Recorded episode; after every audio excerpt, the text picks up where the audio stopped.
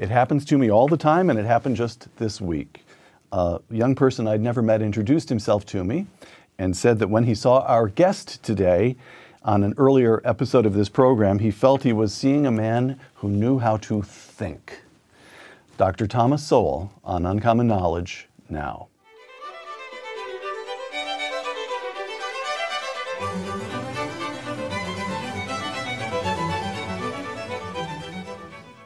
Welcome to Uncommon Knowledge. I'm Peter Robinson. Thomas Sowell has studied and taught economics, intellectual history, and social policy at institutions that include Cornell, Brandeis, UCLA, and Amherst. Now a senior fellow at the Hoover Institution, Dr. Sowell has published more than a dozen books, including the classic A Conflict of Visions. Coming soon, a revised edition of his most recent volume, Discrimination and Disparities. Tom Sowell, welcome. Thank you.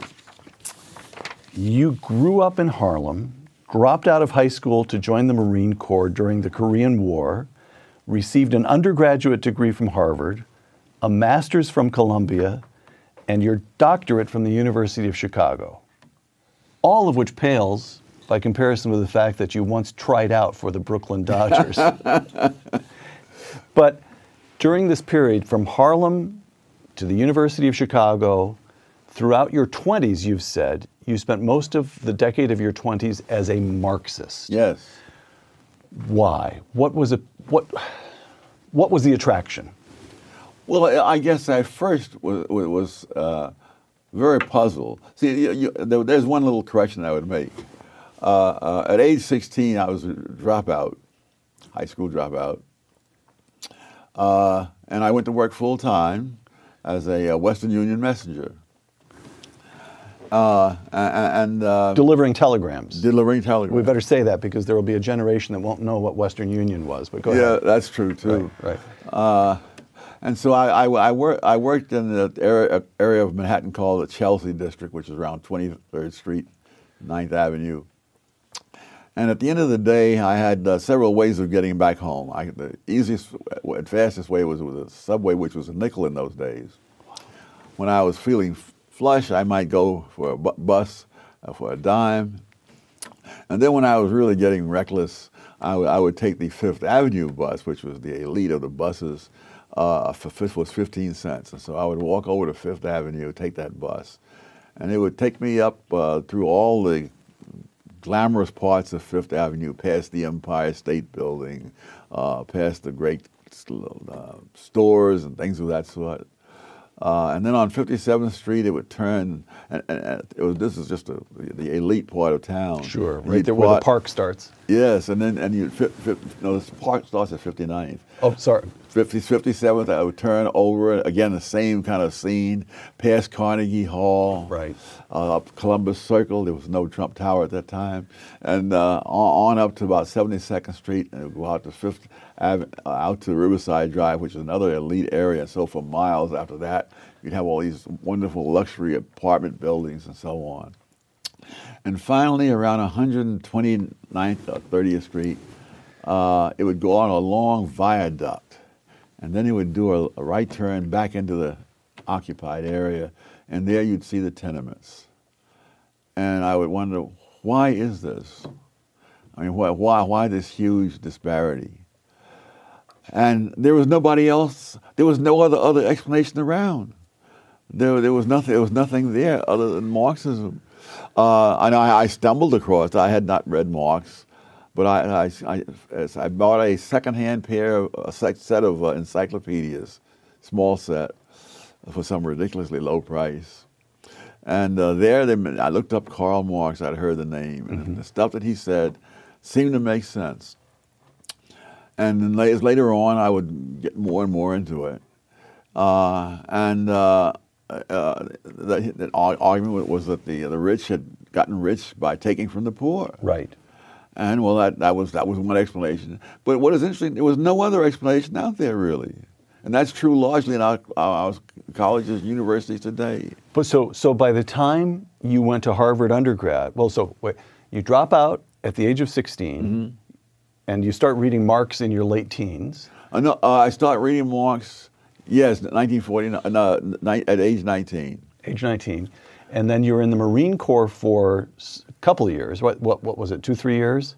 Uh, two years. It was actually one, one, one year, 11 months, and five days, but who's counting? But counting? who's counting? All right. So by the time you went to Harvard, you had already become intellectually engaged with Marxism. yes. and remained, and Harvard didn't talk you out of it, and, Colum- and the study of economics at Harvard didn't talk you out of it, nor did getting a master's at Columbia, nor did getting a doctorate at Chicago Yeah. dissuade you from Marxism. Is that? And you studied with Milton Friedman of all people. How could you have sat in Milton Friedman's classroom and remained a Marxist? Some people are just stubborn.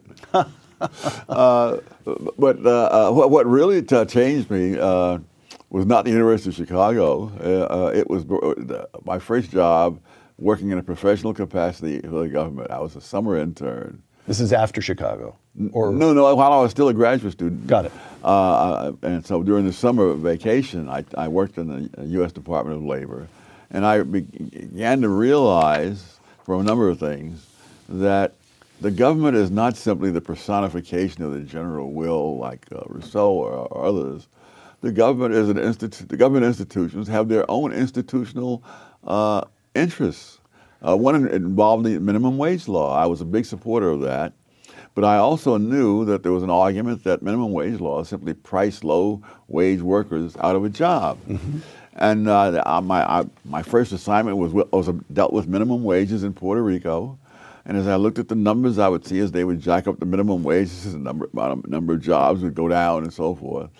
But there were two explanations. One was that of the economists that you priced the people out of a, out of a job, and the other was that there were there were uh, hurricanes that had come through Puerto Rico.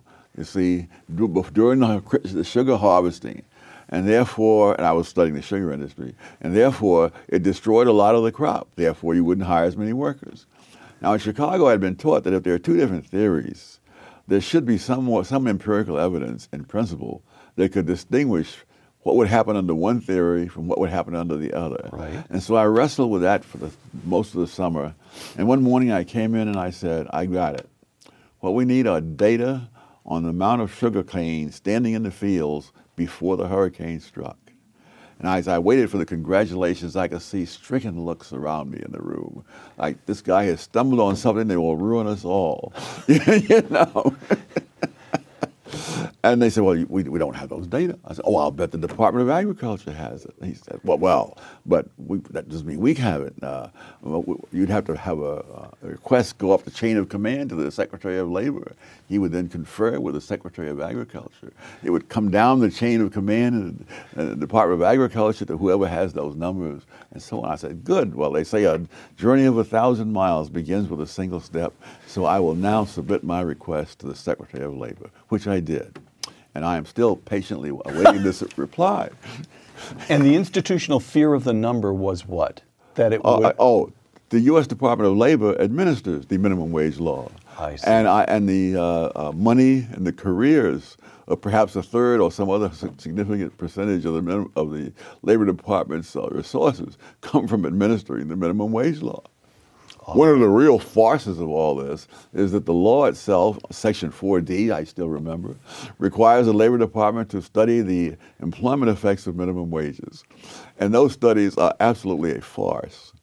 Uh, in fact, some years after I left, I did an article saying why those, those uh, studies were a farce. And when I came back later on to the Labor Department to do some research, one of the older librarians who remembered me turned to the younger librarian and she said, This is the man who wrote that article that has everybody up in arms. so you became, you began to be dissuaded about of Marxism. and of government, uh, and of government in general, because the, the, the, government uh, is not out there at the personification of, of the national interest. Right. They're, they have their own interests, and the Labor Department was clearly an interest in, in keeping the minimum wage because that's, the, that's their jobs and careers right. and power. In your, which brings us, if I may, to one of my favorite books, your 2000 book. This is a beat up old copy. This book, Conflict of Visions. Yes. Which you published in 2007. And you lay out, I'm sorry, 1987. I beg your pardon, Re- reprinted in 2007. Uh, well, beat up as this book is, it turns out this is a reprint. Sorry, 1987, and you lay out two competing ways of looking at economics and politics, really two competing ways of looking at life that go back at least 200 years the constrained vision and the unconstrained vision. The constrained vision, I'm quoting from A Conflict of Visions, sees the evils of the world as deriving from the limited and unhappy choices available given the inherent moral and intellectual limitations of human beings. Close quote. So the constrained vision under itself, understands itself as constrained by the limitations of reality itself. Yes. Is that Yes. that's correct? Yes. Okay. In other words, they cannot pr- proceed as so many do, that good things happen automatically, but bad things are somebody's fault. Got it. Got it. And then to continue here, the constrained vision, again, quoting from a conflict of visions, for the amelioration, improvement of the human condition, the constrained vision relies on certain social processes such as moral traditions, the marketplace, or families, hmm. not government. Hmm. So explain that. Why, why do we rely? Why do, why do we re- rely on so on processes rather than the will of the people instituting changes to improve our condition? Well, uh, it it doesn't ignore government. Uh, uh, even for the market to work, you have to have a government. As uh, Europe discovered when the Roman Empire collapsed, and the economies collapsed also. Families have a lot going on.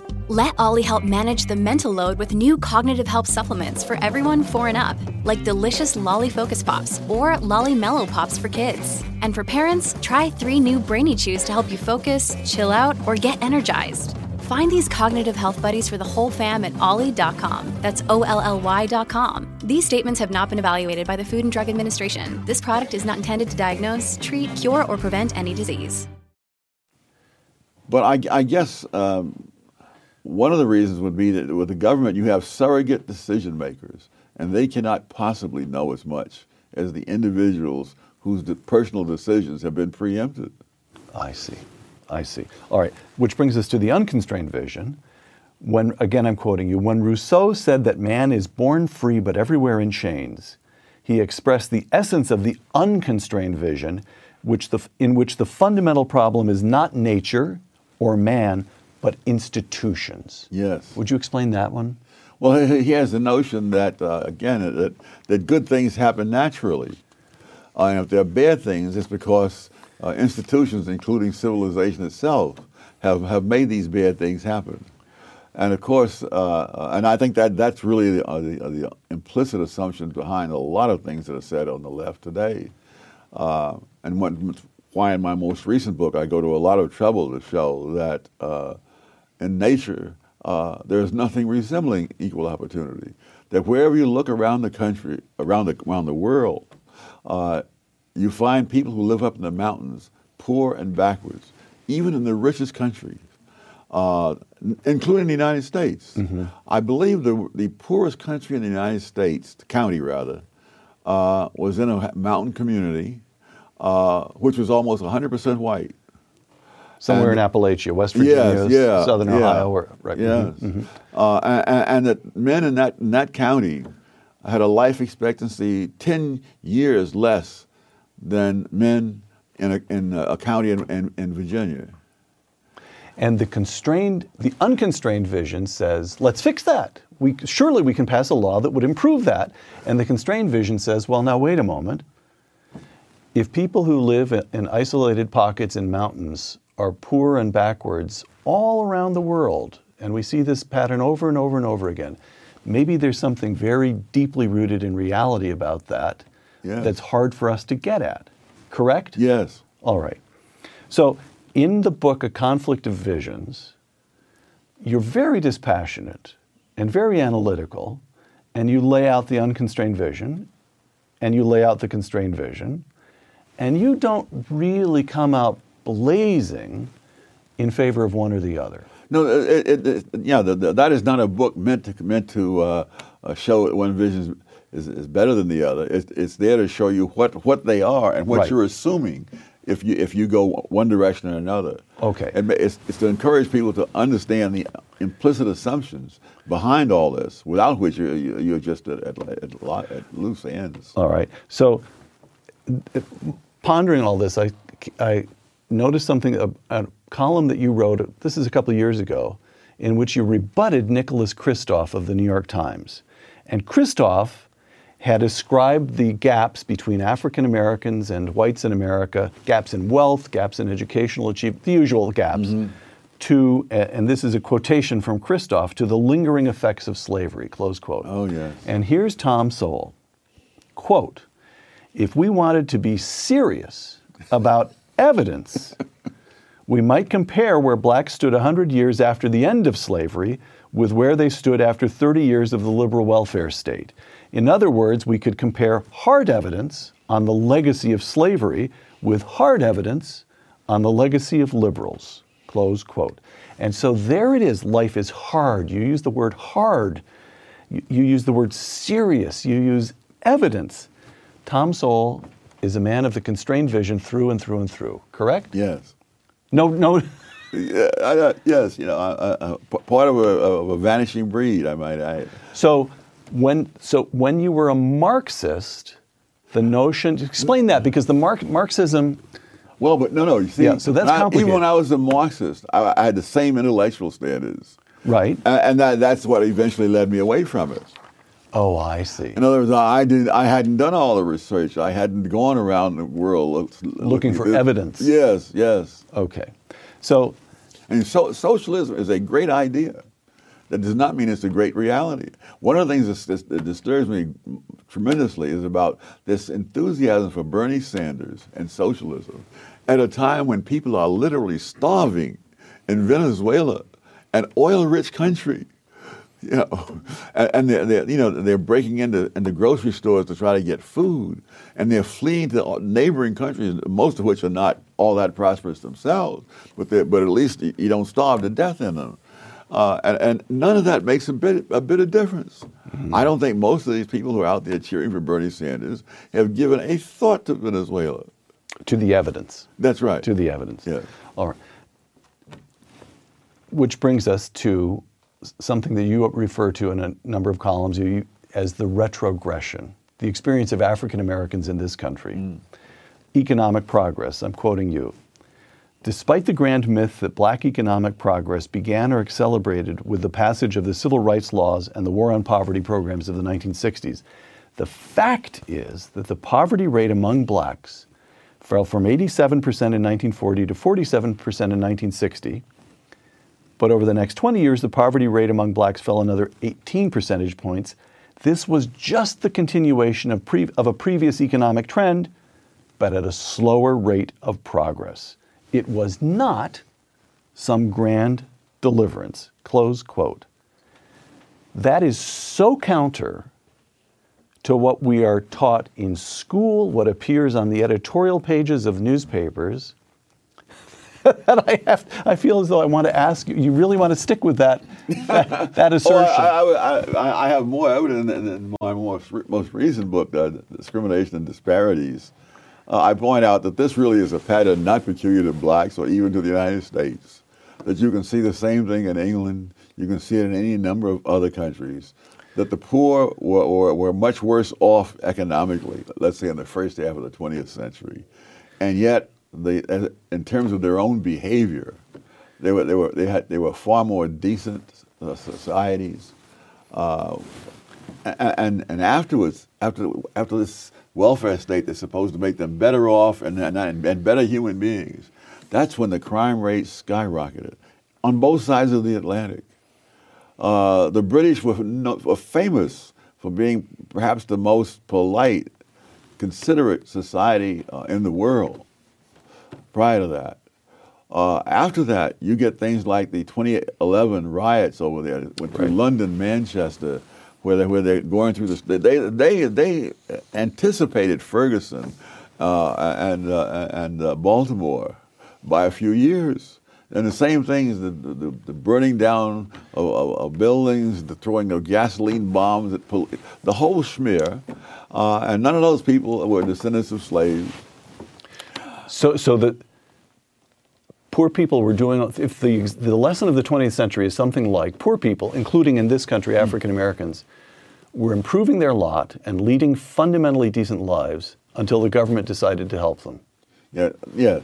That's a, that's a fair statement. Well, they, But by they, the way, they're, they're better off uh, uh, e- economically because of what- what's been given. Right. But of course, when you when you have the crime rate, I mean, I, I- got I got the first inkling of this some years back when I was uh, uh, at some school in Harlem doing some research, and I looked out the window and I mentioned in passing that when I was a little kid, I used to walk my dog in that park, and looks of horror came over the students' faces nobody in his right mind would have a child go into that park, walking a dog or not. The principal was warning these students not to cross this park, which is about a block and a half wide, uh, even in groups of six. Uh, and when I and, and when I tell them about how in his hot summer nights I would sleep out on the fire escapes in Harlem, they looked at me like I was a man from Mars. People were doing that all over New York. They were doing it in Philadelphia, Washington, wherever I've known people. That was a common thing for poor people. We didn't have the money for air conditioning. Right. You slept out on, on the fire escape or in the parks. Where Walter grew up in a, in a Walter Williams. uh, Walter Williams grew up in a, uh, a housing project in Philadelphia. He was saying on the hot summer nights, the people would be in this project have, have little balconies. They'd sleep out on the balconies, and the ones on the first floor who didn't have balconies would sleep out in the yard. And that there were old men who would, you could see sit on a hot summer night, sitting outdoors into the wee hours playing cards or, uh, or, or checkers or whatever.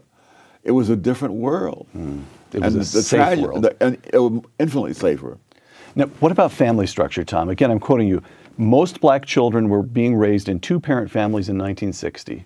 30 years after the liberal welfare state, the great majority of black children were being raised by single parents. Yes. How, what, what, what's the, what, how does that, by the way, we should, we should note that Pat Moynihan, Patrick Moynihan publishes the Moynihan Report in 1965. Yes. And he's alarmed because the uh, illegitimacy rate among black families Hmm. is 25% then. Now, among whites, it's over a third. Yes. Hispanics, it's over half. And among African Americans, it's over 70%. What's going on there? Well, this is ha- again. This too, you find the same thing in Britain. You find it in uh, France and Norway. You find it in the Western world.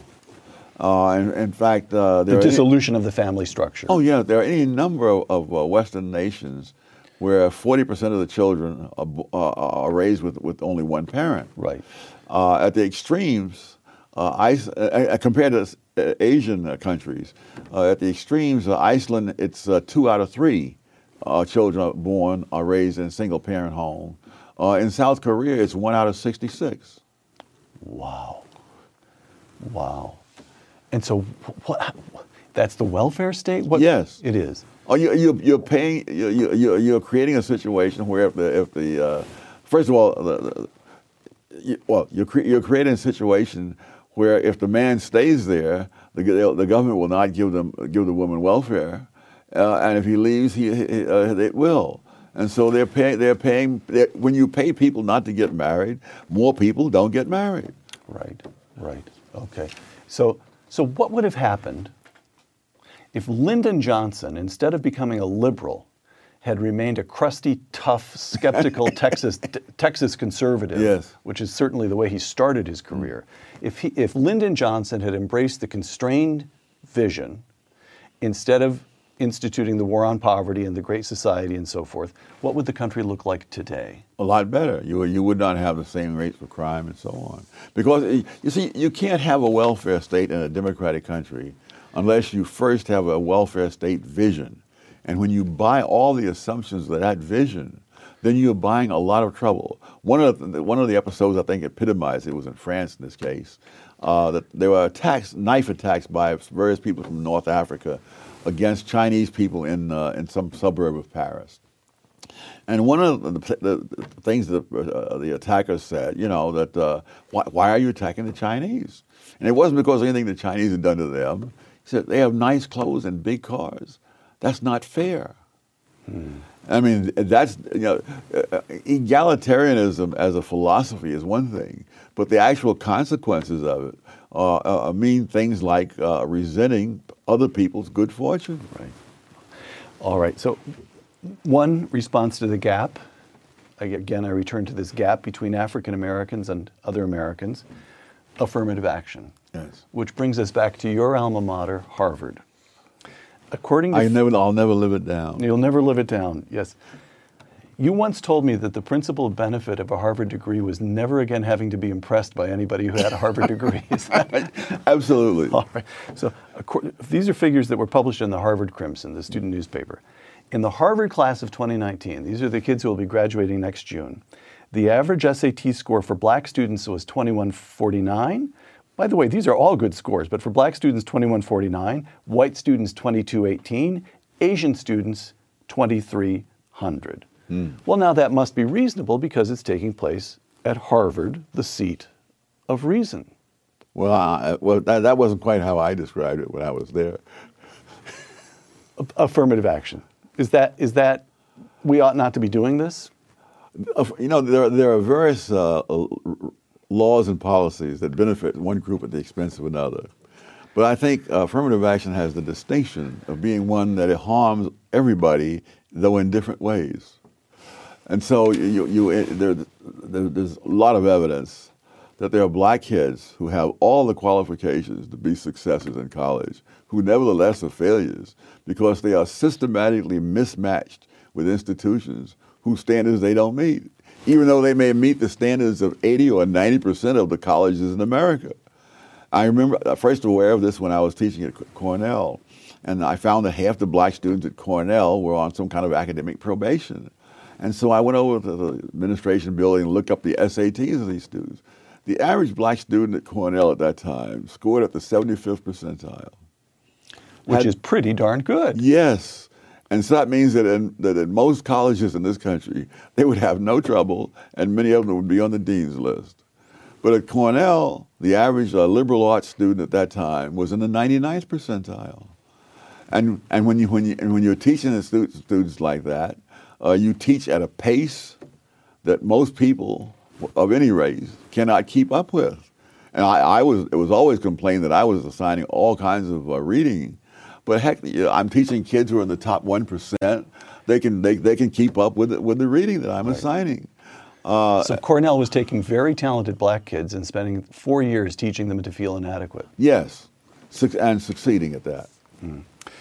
Um, a couple quotations. This is, these are both from the last affirmative action case to reach the Supreme Court, last big affirmative action case to reach the Supreme Court, 2003, uh, Grutter versus Bollinger. Here's the majority opinion, which was written by Justice Sandra Day O'Connor. Quote The court expects that 25 years from now, the use of racial preferences will no longer be necessary. This upholding the use of, in a decision, 5 4 decision, upholding the use of racial preferences. Now, that's quotation one. Here's quotation two Justice Thomas, Justice Clarence Thomas, in a dissent. Quote, I believe that blacks can achieve in every avenue of American life without the meddling of university administrators. The court holds that racial discrimination in admissions should be given another 25 years. While I agree that in 25 years these practices will be illegal, they are illegal now. Close quote. So here's what do you do with the argument that Justice O'Connor, writing that majority opinion, there's something of the constrained vision there. Look, we have these, all universities across the country are using these racial preferences to, as the basis of admission. The best we can hope to do is tell them they ought not to be doing it, that they should be developing other standards and give them a, give them a clock. Is that, a, is that a reasonable thing to do? No, but it's a universal thing to do. Uh, I wrote a book uh, about affirmative action. It was called Affirmative Action Around the World.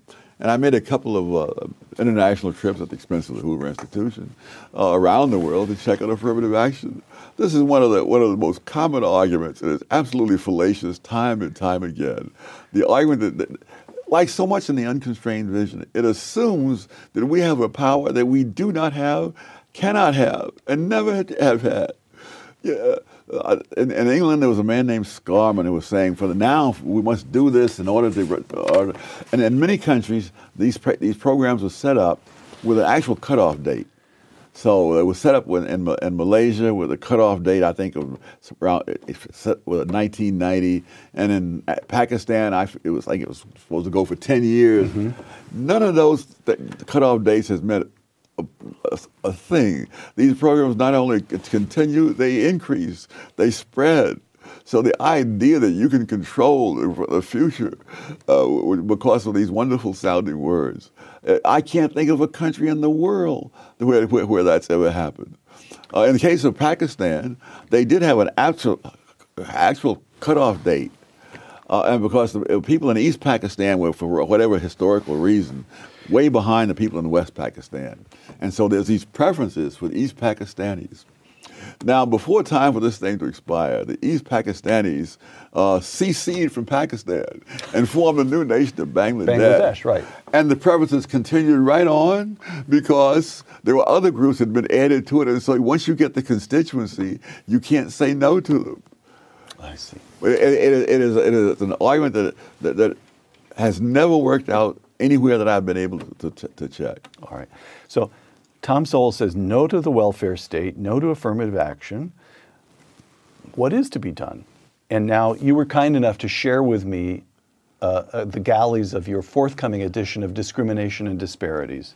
Let me give you a few quotations from some of the new, the new chapter in yeah. that book. Quote The poverty rate among black married couples has been less than 10% every year since 1994. As far back as 1969, Young black males whose homes included newspapers, magazines, and library cards had similar incomes to those of their white counterparts.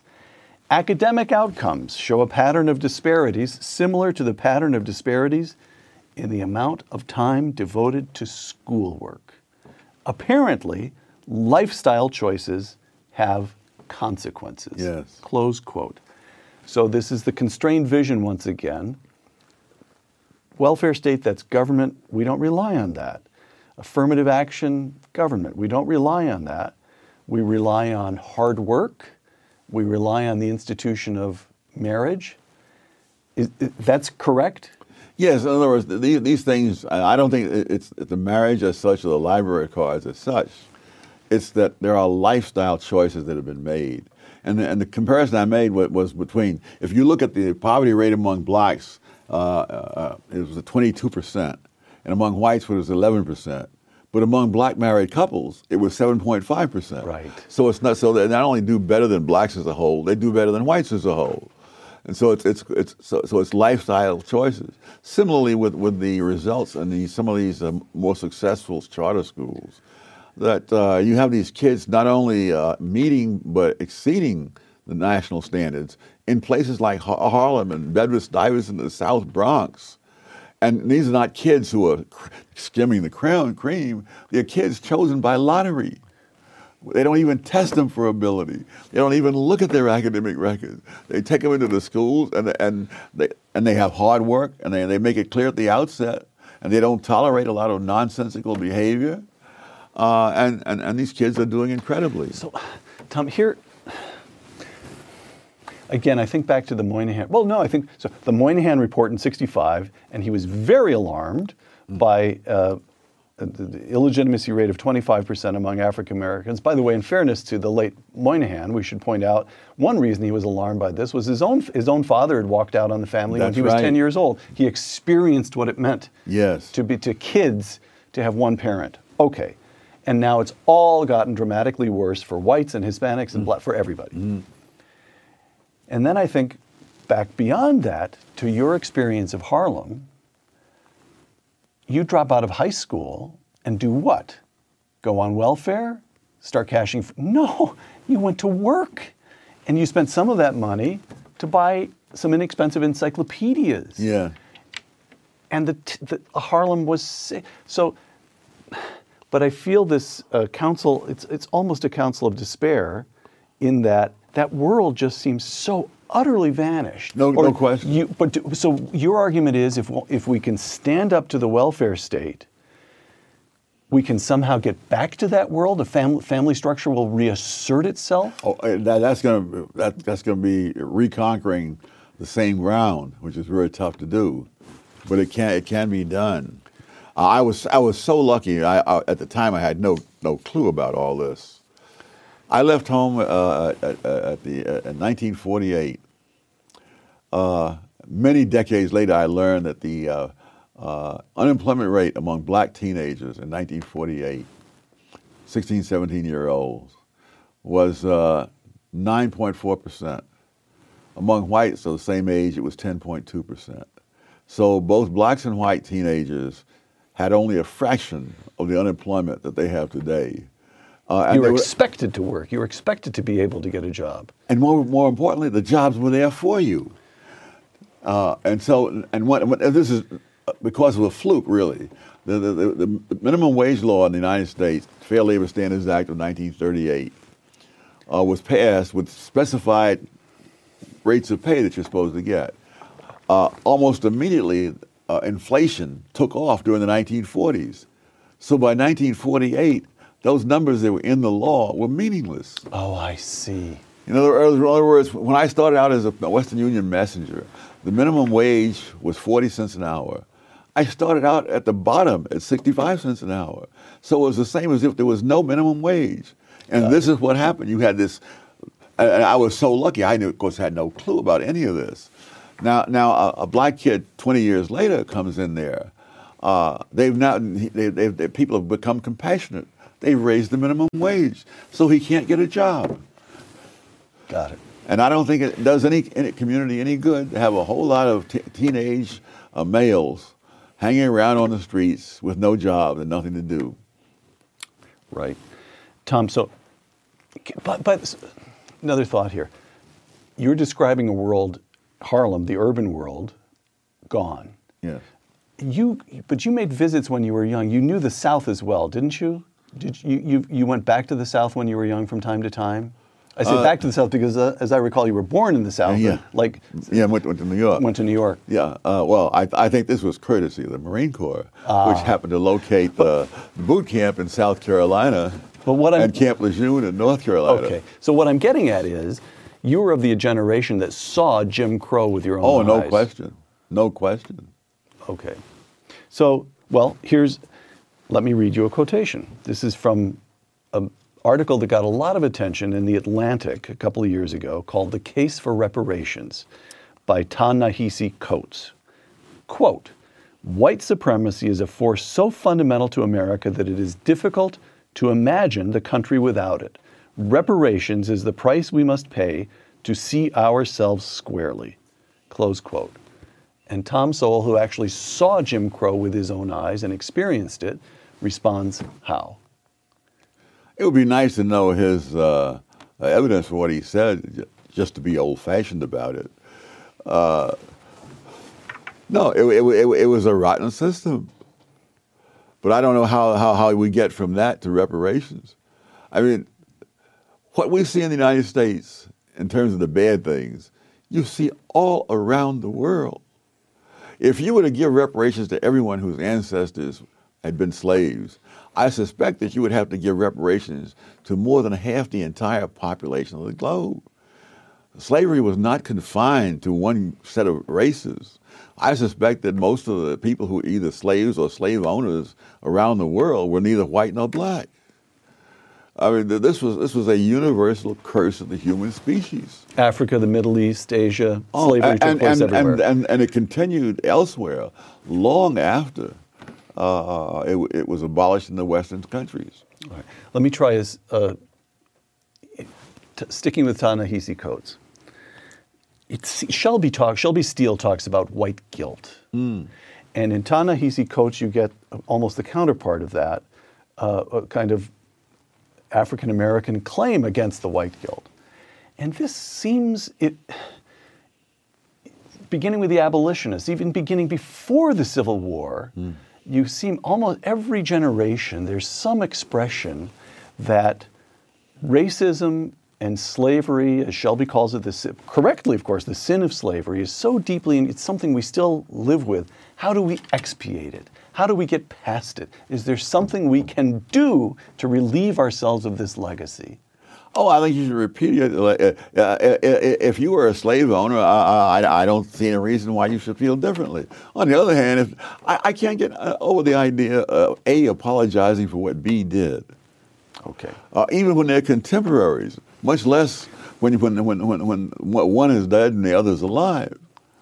All right. I mean, Scalia, I remember was saying, you know, that uh, I, I, I, I owe no man anything uh, because uh, pe- people who look like me did something to people who look like him. Okay, so just get past it. Get yeah. to work. Yeah. All right. Tom Sowell's view is get an education, stay married, and do your job. Roughly. Yeah. All right. Charles Murray. I'm taking. You used to write a column every so often called "Random Thoughts on the oh, Passing yes, Scene," yes. and so I'm giving you a little little snippets here of the passing scene as our, in our final questions. Charles Murray, in his 1984 book *Losing Ground*, and Charles Murray writes about discussions in academia and government about the effort to close the gap again between African Americans and whites. Quote. 1984. Quote. Whites had created the problem. It was up to whites to fix it and there was very little in the dialogue that treated blacks as responsible actors. Close yes, quote. Yes. Has that changed? No, it has not. All right. On, on we go to the passing scene. Your friend, your longtime friend, Walter Williams. Now we come to current politics. The bottom line is that President Donald Trump does not have the personal character that we would want our children to imitate, but save his misguided international trade policies, has turned out to be a good president. Tom? I think his policies have been, by and large, have been uh, policies that were far better than that of previous Democratic or Republican administrations. So the, the, the, I go by the consequences. Okay. I mean, he, he, he hasn't produced the right rhetoric, but the fact is that uh, uh, unemployment among low-income people, black, Hispanic included, uh, uh, is, at a level that is far lower than it's been in uh, decades. Um, yeah, the the the the, uh, the, economy is booming in a way that uh, no one had predicted. I, people like uh, Paul, Paul, Krugman was saying that when Trump gets in, the economy is going to tank. No, the economy hit new highs. But but there but but, but there, there are so many people among the intel, intelligentsia especially who are absolutely immune to facts. It's as, as if they it's as if they took their uh, anti-fact shots uh, every every every year, and uh, the facts will just not affect them. So this brings us back. I can understand. I mean, I really can. My understanding is limited, which is why I'm going to put this in the form of a question. I can understand the never Trumpers mm-hmm. who don't don't bother me with economic boom because mm. this man is on my television screen every single night and I can't stand him. I can understand, I can see that impulse. I can, I can understand what this they feel. This is the second consecutive president of the United States that I automatically turn off when I'm watching te- on television. All right. Keep the remote right next to oh, right yes. hand. Okay. Who was the first? Obama. Got it. Uh, you're totally bipartisan in that regard, oh, Tom. always. no other but, way. But the Great Society, the larger point that you've been making here, the Great Society, the war on poverty, this is now six decades of experience. Yes. And we have, as you have said, the gap hasn't closed. We've got uh, dissolution of the family structure, rising crime rates. That I don't understand. How can it be that the people, I, now I don't know how to remain bipartisan, but Democrats, liberals, the progressives, just are not, the evidence is in. This has not worked. Why, after half, more than half a century, there's still a refusal to look at the evidence. Yes, and then and there's even a tendency to falsify the evidence. And how come? I think people become uh, attached to a vision, and uh, that really warps the way they see the world. Human beings have an enormous capacity to rationalize. Yeah. All right. Again, notes on the passing scene an article from the New York Times just a couple of days ago. Quote, now this is a longish quotation, but it's important to lay out the facts here. Over the last decade, the charter school movement gained significant foothold in New York. The movement hoped to set a national example. If charter schools could make it in a deep blue state like New York, they could make it anywhere. Over 100,000 students in the, in, in the city's charter schools are doing well on state tests, and tens of thousands are on waiting lists. But the election, the election of this November, suggested that the golden era of charter schools is over. The insurgent Democrats, Democrats did well across New York, but especially in the state Senate, have repeatedly expressed hostility to the movement. Close quote. And Tom Sowell res- responds to that set of facts how? Oh, it, that that really is one of the moral outrages that for many kids who are from a very poor background and whose parents may not have had much education, a decent education is the one thing they have to have to, to have a better life. And these schools have been absolutely uh, spectacular. the charter schools. The charter schools, the, the successful ones. Now there are a few that that weren't, but uh, uh, for example, a, a, few years ago, uh, on the on the statewide New York statewide math tests, there was an elementary school, grade uh, four, I believe, in Harlem, which whose students passed those tests at a higher rate than any fourth grade kids anywhere in the state of New York. I mean, we're talking Scarsdale, Briarcliff, places like that. Uh, the Success Academy schools as a whole, uh, their students pass the, both the math and the English statewide tests at a higher rate than any school system, school district in the entire state of New York. Uh, the vast majority of the kids in the Success Academy schools are either black or Hispanic. Uh, if, you, if, you, look at the five uh, highest scoring uh, districts, school districts in the state, in terms of the percentage of the students who pass the math or the English tests, uh, their average family income ranges from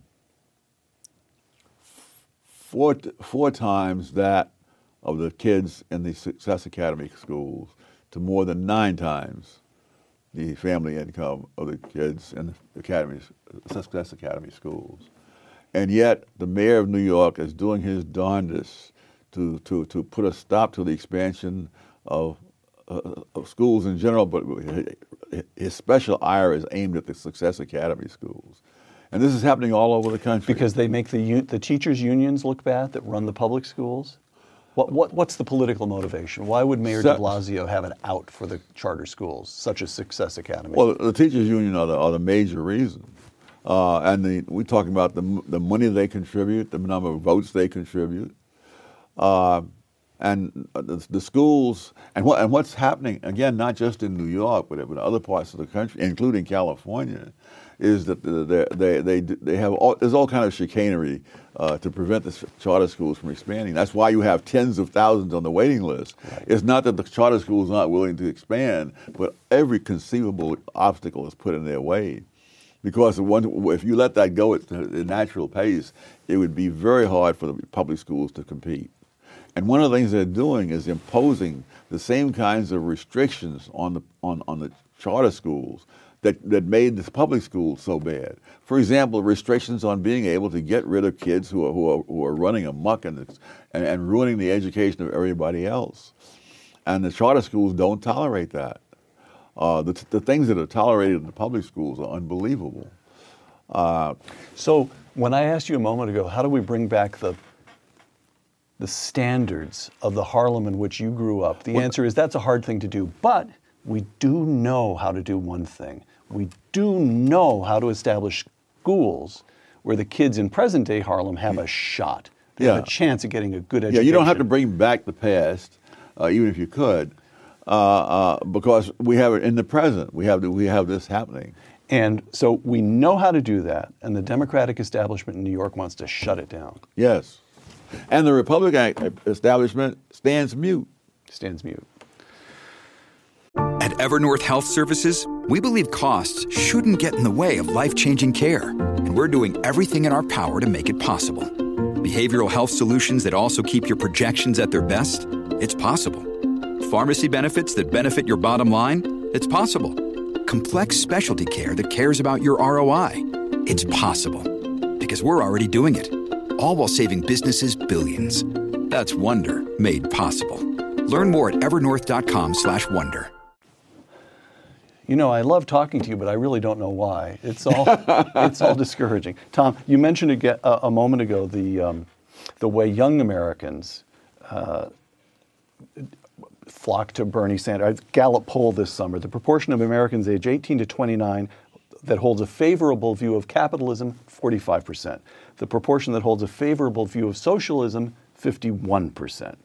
Now, I would like you to take a look at a brief video of Alexandria Ocasio Cortez, who at the age of 29, calling herself a democratic socialist, has just been elected to the House of Representatives from New York. And although she's not seated yet in the new Congress, she went to Washington, and one of her first acts was to participate in a sit in in the offices of House Majority Leader Nancy Pelosi. That is to say, her, the leader of her own party. Yes. So here's a brief video. I just want to let you all know how proud I am of each and every single one of you for putting yourselves and your bodies and and everything on the line to make sure that we save our planet, our generation, and our future. It's so incredibly important. We have to get to 100% renewable energy in 10 years. There is no other option. Tom, to her supporters, to the supporters of Bernie Sanders, to young Americans, what would you say? I would say get, get get some facts first. Know what you're talking about before you start spouting out this kind of stuff. Ask the, one of the things I do in a new new book is I suggest that, uh, uh, that there's, there's, a certain uh, opinion about what happened in the 1920s where the taxes were cut from the highest tax rate was cut down from 73% to 24%. And the argument was, oh, this is tax cuts for the rich. And I have suggested that uh, students and, and that uh, the Secretary of the Treasury did this in, in, in support of a trickle down theory and so forth. And I suggested that the students would be a wonderful project to go read what the Secretary of the Treasury actually said. Andrew Mellon in the 1920s yes. about these tax cuts. And then uh, go, go, on the internet and get the uh, uh Internal Revenue official uh, data on who paid how much taxes in the 1920s. And it turns out if you do that, you find that Andrew Mellon said that the exact opposite of what he is attributed is attributed to him in textbooks that have been uh, sold widely for decades on end through successive uh, uh, uh editions. And what you'll find is that in, uh, and when the tax rate was at 73 percent, uh, the, the, people who are making over uh, $100,000 a year, and that, that's maybe a couple of million in, in today's money, uh, paid 30% of the taxes. And after the so called tax cuts for the rich, they paid 65% of all the taxes. and the people with incomes under $5,000, which is also was a nice income in those days, mm-hmm. uh, who, who were paying 15% uh, when the tax rate was, was uh, uh, cut before the tax rate was cut. And after it was cut, they paid uh, just under a quarter of 1% of all the taxes. And so we hear how, and so there's all kinds of indignation in these scholarly books. We're not talking about just political propaganda. Uh, uh, how this this was a bonanza for the rich and so on, and uh, people with ordinary incomes paid practically nothing in income tax after the tax cuts. And though and millionaires, uh, the share of millionaires was uh, I think 4% before that, and, and, and it was 19% afterwards. Uh, and, but, the, but the facts simply do not matter. Mm. They, they say these words, they say trickle down, and it's like saying abracadabra, and, and all the miraculous things follow from that. Tom Sowell, author of a forthcoming edition of Discrimination and Disparities, would you close by reading a brief quotation from your 1987 book, one of my favorites, A Conflict of Visions? Logic, of course, is not the only test of a theory. Empirical evidence is crucial. And yet, social visions have shown a remarkable ability to evade, suppress, or explain away discordant evidence. Historic evasions of evidence are a warning, not a model. Dedication to a cause may legitimately entail sacrifices of personal interest, but not sacrifices of mind or conscience. Dr. Thomas Sowell, thank you. Thank you. For Uncommon Knowledge, the Hoover Institution, and Fox Nation, I'm Peter Robinson.